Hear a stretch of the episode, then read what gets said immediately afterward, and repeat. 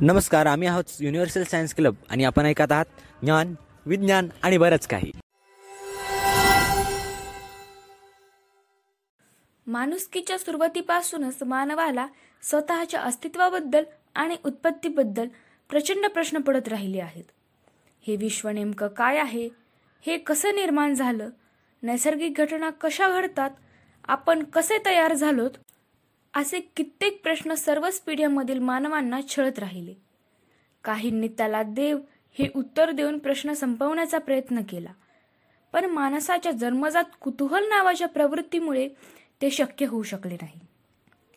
माणसांमध्ये गट पडले.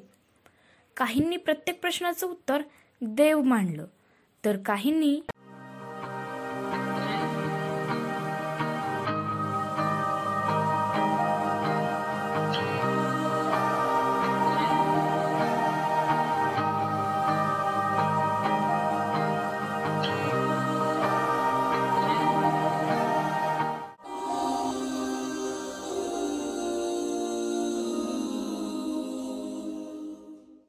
दुसऱ्या प्रकारच्या म्हणजेच चिकित्सक वृत्तीच्या लोकांनी एका नवीन क्षेत्राला जन्म दिला.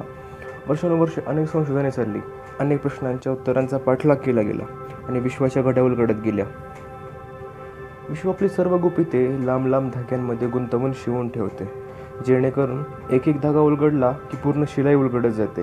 कित्येक गोष्टी समोर येतात आणि त्या जाणल्यानंतर त्या आपल्याला अजून अचंबित करतात. हे विश्व आपल्या कल्पनेच्या खूप पुढे आहे. इथे उत्कृष्ट परस्पर संबंध आहेत. इथे मनमोहक सत्य आहेत जे तितकीच अचंबित सुद्धा करणारे आहेत. विश्वसतामध्ये निसर्गाची एक अप्रतिम यंत्रणा आहे. पृथ्वीचा पृष्ठभाग याच वैश्विक महासागराचा किनारा म्हणता येऊ शकतो. याच किनाऱ्यावर बसून आपण त्या अथांग समुद्रात घोट्यापर्यंत का होईना पाय सोडून जितकं त्याला समजून घेता येऊ शकेल तितकं समजून घेण्याचा प्रयत्न केलेला आहे. आपले शरीर हे सेल्सपासून बनलेले आहेत. या सेल्स आणि यातील डी एन ए जो आपल्याला मानवरूप देण्यास कारणीभूत आहे तो हायड्रोजन ऑक्सिजन कार्बन आणि नायट्रोजन या मूळ द्रव्यांपासून बनलेला आहे. पृथ्वीवरला पहिला जीव खोल समुद्राच्या अंधारात निर्माण झाला. त्याच्याकडे फक्त ताऱ्यांच्या धुळीपासून बनलेली एक सोपी सीडी होती. ही सीडी हायड्रोजन ऑक्सिजन कार्बन आणि नायट्रोजनपासून बनलेली होती. ही सीडी जीवनाचे मूळ तत्व डीएनए होती. डीएनए हा प्रत्येक जीवामध्ये असलेला एक असा मॉलिक्युल असतो ज्यावर तो जीव कसा असावा याची रेसिपी असते. ही रेसिपी अशा भाषेत लिहिलेली असते ज्यात फक्त चार अक्षरे असतात. ही चार अक्षरे म्हणजे ए टी जी सी ही खर तर ॲडेनाईन थायमिन ग्वानिन सायटोसिन अशी चार नायट्रोजन बेसेस असतात. ही बेसेस डीएनएच्या सीडीवर तीन तीनच्या गटात सलग एक क्रमाने विविध अमायनो ऍसिड्सची रेसिपी लिहितात. एखाद्या कारणामुळे मग ते अतिनील किरणामुळे असेल व सेलकडून झालेली कोणती चूक असेल यामुळे या अतिशय लहान शिडीवरून एखादा बेस निसटतो किंवा एखादा जास्तीचा जोडला जातो. यामुळे अमिनो ॲसिड बनवण्याच्या पूर्ण प्रक्रियेवर फरक पडतो आणि तो फरक पूर्ण जीवावर दिसून येतो. डी एन एमध्ये अचानक झालेल्या बदलाला म्युटेशन म्हणजेच उत्परिवर्तन असे म्हणतात. मानवाच्या आणि इतर जीवांच्या उत्क्रांतीच्या प्रवासात म्युटेशनचा खूप मोठा वाटा आहे. आपले शरीर सेल्सपासून बनलेले या सेल्स आणि यातील डी एन ए जो आपल्याला मानवरूप देण्यास कारणीभूत आहे तो हायड्रोजन ऑक्सिजन कार्बन आणि नायट्रोजन या ताऱ्यांच्या धुळीपासून बनलेला आहे. फक्त आपणच नाही आपल्या आसपासचे प्राणी वनस्पतीसुद्धा याच धुळीपासून तयार झालेत. पण हे धूळ म्हणजे एलिमेंट्स आले कुठून? रात्री आकाशात अनेक तारे तुम्ही पाहिले असणार यातल्या प्रत्येकाचे वय वेगळे असू शकते. विश्वात रोज अनेक तारे जन्म घेतात आणि अनेक तारे नष्टसुद्धा होतात. आपल्या आसपास असलेले बरेच एलिमेंट्स याच ताऱ्यामध्ये तयार होतात. त्याबद्दल आपण नंतर जाणून घेणारच आहोत. सध्यासाठी तुमच्या नाकातील एक सेल इमॅजिन करा. त्या सेलमध्ये एक हायड्रोजनचा अणू असतो. कोणाही काळी कोणत्या तरी महाकाय ताऱ्याच्या पोटामध्ये हा हायड्रोजनचा अणू होता. त्यानंतर अब्जो वर्षांनी त्या ताऱ्याचा विस्फोट झाला आणि त्यातून तो अणुविश्वात फेकला गेला. कसा बसा तो पृथ्वीवर आला आणि इतर एलिमेंट्ससोबत रासायनिक प्रक्रिया करून करून तो अमिनो ॲसिड्सचा एक भाग बनला. हेच अमिनो ॲसिड्स जीवन निर्माण करतात. त्यांच्यामध्ये अनेक फेरबदल झाले उत्क्रांती झाली त्यांचे डी एन ए वगैरे बनले. हेच डी एन ए अनेक जीवांमध्ये पसरले गेले. त्या जीवांनी आपल्या डी एन एच्या प्रतिकृती बनवून आपल्या संततींमध्ये सोडल्या. आणि असेच पिढ्यानपिढ्या उत्क्रांती होत जाऊन शेवटी आपण बनलो. होमो नियांडरटलेन्सिस आणि नियांडरटल माणूस हा आपला म्हणजेच होमोसेपियन्सचा सगळ्यात जवळचा भाऊ.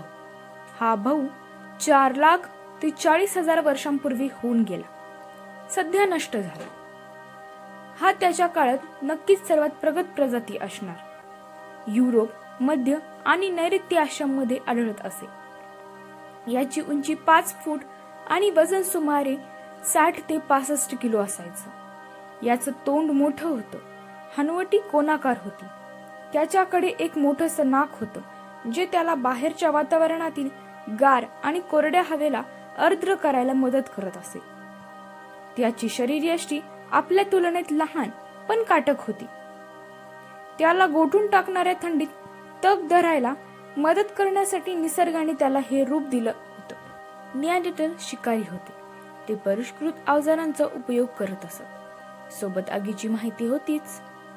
या अगोदर होऊन गेलेले मानवांची पूर्वज कोणत्याच परंपरा किंवा विधी पार पाडत नसत परंतु नियांडेटल मानवांनी संस्कृती वसवली. ते जवळच्या मेलेल्या इतर लोकांचे अंतविधी पार पाडत. त्यांना जमिनीत पुरत तिथं निशाण्या लावत मृतांवर फूल वगैरे अर्पण करत. आफ्रिकामध्ये जन्मलेल्या मानवाच्या पहिल्या प्रजातीपेक्षा नियांडेटल खूप वेगळे जीवन जगत होते. मानवाच्या आफ्रिकन प्रजाती मांसाहार आणि शाकाहार दोन्ही करत असत. हे मात्र थंड वातावरणात राहत असल्याने शिकारी होते. शिकार नाही मिळाली की त्यांना भुकेलं राहावं लागत असत काही नियांडेटल समुद्र किनाऱ्यावर सुद्धा राहत असत. तिथेही त्यांनी मासे डॉल्फिन्स सील्स इत्यादींची शिकार केल्याचे पुरावे मिळतात. पुरावे सांगतात की आधुनिक मानव म्हणजेच होमोसेपियन्स आणि नियांडिटल माणूस. सात लाख ते तीन लाख वर्षांपूर्वी होऊन गेलेल्या एकाच पूर्वजापासून इव्हॉल्व्ह झालेले असावेत. जेनेटिक पुरावे हे सुद्धा सांगतात की ते होमोसेपियन्स सोबत क्रॉस ब्रीड सुद्धा करत होते. हे म्हणजे एकाच वेळी मानवाच्या दोन प्रजाती सह अस्तित्वात होत्या याचे पुरावे आहेत. या दोन मानव प्रजातीच्या एकमेकासोबतचा सहवास दहा हजार वर्षांपुरता मर्यादित राहिला. नंतर एक युग असे आले की सेपियन्स तग धरून राहिले आणि नियांजतल विनाश पावले. नियांजतल मानवाच्या विनाशाबद्दल अनेक थिअरीज मांडल्या जातात. परंतु आपल्याच प्रजातीतील इतर बांधवासोबतच्या अस्तित्वाच्या लढाईपेक्षा त्यांचे या निसर्गातले नशीब बहुधा त्यांच्या विनाशाला कारणीभूत ठरले असावे. त्यांचं आयुष्य असं होतं की प्रत्येक क्षण त्यांच्या प्रजातीसाठी शेवटचा असू शकत होता. सतत आणि अनिश्चित असणारे वातावरणातील बदल त्यांच्या जगण्याच्या शक्यता कमी करत होते. तरी त्यांचा नाश नेमका कशामुळे झाला यावर अजून वाद चालू आहेत. नियांडेटल उत्कृष्ट योद्धे होते कुशल लढेवाय होते आणि उत्क्रांती जीवशास्त्रज्ञ निकोलस लॉगिरच यांच्या मते त्यांचे प्रतिस्पर्धी सेपियन्सच होती. काही लोक असेही म्हणतात की सेपियन्स सारख्या सतत क्रॉस ब्रीडिंग करून वाढलेल्या उन्नत मानवाच्या प्रजातीसोबतच्या स्पर्धेमुळे त्यांचा बहुधा नाश झाला असावा. नियांडरटल अजून आहेत का? ते आता नाहीये पण त्यांचा डीएनए अजून नक्की आपल्यापैकी पूर्व आशियाई लोकांमध्ये आणि थोड्याफार प्रमाणात युरोपीय लोकांमध्ये आहे. आफ्रिकन लोकांमध्ये सुद्धा zero point three percent Neanderthal DNA सापडला आहे. नियांडरटल बोलू शकत होते का? पुरावे सांगतात की त्यांच्यामध्ये आपल्यासारखा उन्नत वोकल ट्रॅक होता. त्यामुळे ते नक्कीच बोलू शकत असावेत तर शेवटचा नियांडरटल कोण होता? शेवटचा नियांडरटल जिब्रेल्टर मधला नियांडरटल माणूस असावा असं संशोधकांना वाटतं. इतर युरोपीय नियांडरटल नष्ट झाल्यानंतर सुद्धा दोन हजार वर्षे तो अस्तित्वात होता. आजच्या काळात क्लोनिंगचा जगावर खूप मोठा प्रभाव पडलेला आहे. तसंच माणसांच्या अवशेषापासून नियांडरटलचा क्लोन बनवता येईल का? खरंच आता तंत्रज्ञान इतके विकसित झाले. आपण नष्ट झालेल्या जीवांचे क्लोन बनवू शकतो. नियांडरटलचा सुद्धा क्लोन बनवला जाऊ शकतो. काय झालं असतं? जर नियांडरटल विनाशापासून वाचले असते तर? आपण म्हणजे त्यांच्यासोबत क्रॉस ब्रीड केला असतं यातून तयार झालेल्या नव्या हायब्रिड मानव प्रजाती आपल्यापेक्षा जास्त उन्नत असू शकल्या असत्या. निअँडरटल मानवांच्या स्ट्रॉंग जीन्स आणि सेपियन्सची बुद्धी एकत्र येऊन आजचा काळ नक्कीच कसा समृद्ध असता याची फक्त कल्पना केली जाऊ शकते.